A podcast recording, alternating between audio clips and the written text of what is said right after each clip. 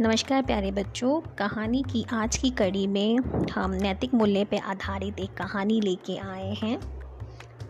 कहानी का नाम है चीटी और हाथी।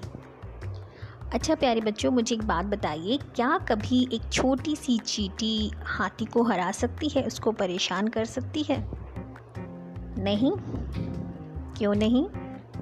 क्योंकि हाथी बहुत बड़ा है, ताकतवर है और चीटी छोटी है, कमज़ोर है, ऐसा? तो चलिए देखते हैं। अगर हाथी चीटी को परेशान करता है तो चीटी क्या करती है? कहानी की शुरुआत कुछ इस प्रकार है। जंगल में एक चींटी रहती थी। वह रोज़ सुबह अपना भोजन की तलाश में चल पड़ती। परिवार की सभी चीटियाँ उसके पीछे पीछे चलती। वहाँ एक हाथी भी रहता था। वो दिन भर इधर उधर घूमता रहता, जंगल के पेड़ पौधे तोड़ता कभी कभी अपनी सूंड में पानी भरकर लाता और सभी जानवरों पर डाल देता। जंगल के सभी जानवर उससे बहुत परेशान रहते। हाथी की एक और बुरी आदत भी थी। जहाँ कहीं भी वो चीटियों को देखता, उन्हें अपने पैरों से कुचल डालता। चीटी ये सब देखती और दुखी रहती। भाई, उनको परेशान कर रहा है, उनको उनको उनकी जान को खतरा है तो चीटी हमेशा उस हाथी से परेशान रहती। एक दिन चीटी ने हाथी से कहा, तुम दूसरों को बहुत सताते हो। ये बात बिल्कुल भी ठीक नहीं है। हाथी बोला, चुप रहो। मैं जो चाहूँ वो करूँगा। तुम बहुत छोटी हो ज़्यादा बोलोगी तो मैं तुम्हें भी कुचल डालूँगा। चीटी उस समय चुप रही और घास के पीछे जाकर छिप गई। उसके बाद हाथी इधर उधर घूमता रहा। तभी चीटी चुपके से उसकी सूंड में घुस गई और उसे काटने लगी।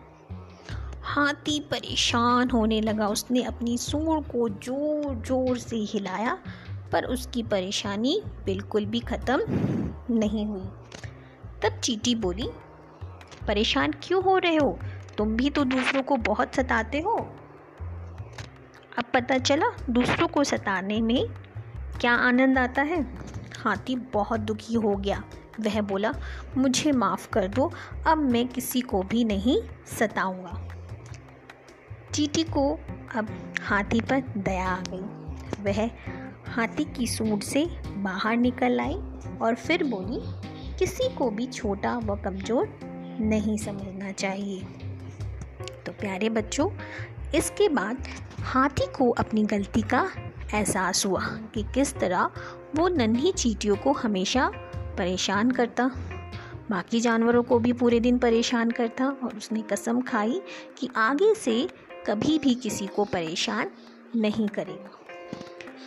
तो ये कहानी हमें सीख देती है कि किसी को भी छोटा व कमज़ोर नहीं समझना चाहिए। हाथी ने यही गलती की। उसने सोचा, ये नन्ही, छोटी, कमज़ोर चीटियाँ मेरा क्या बिगाड़ लेगी? मैं और मैं एक बड़ा ताकतवर जानवर हूँ, जो चाहे वो कर सकता हूँ। पर चीटी उसकी सूंड में घुसी और उसको पूरी तरीके से परेशान कर दिया और अंत में हाथी ये मान गया कि एक नन्ही चीटी भी मुझ जैसे एक विशाल जानवर को परेशान कर सकती है। इसके बाद उसने आगे ऐसी गलती कभी नहीं दोहराई। तो ये कहानी हमें सिखाती है किसी को भी छोटा व कमज़ोर नहीं समझना चाहिए। छोटा व कमज़ोर होने के बावजूद भी कोई भी व्यक्ति, कोई भी प्राणी अपने आप में अपनी रक्षा करने में सक्षम है। तो प्यारे बच्चों, आप ध्यान देंगे कि छोटी सी छोटी चीटी भी अपनी रक्षा खुद कर सकती है और समय पड़ने पर अपने आगे आए हुए बड़े से बड़े जानवरों को भी नुकसान पहुँचा देती है। आशा करती हूँ कहानी आपको पसंद आई। एक नई कहानी के साथ फिर आपसे मिलेंगे। नमस्कार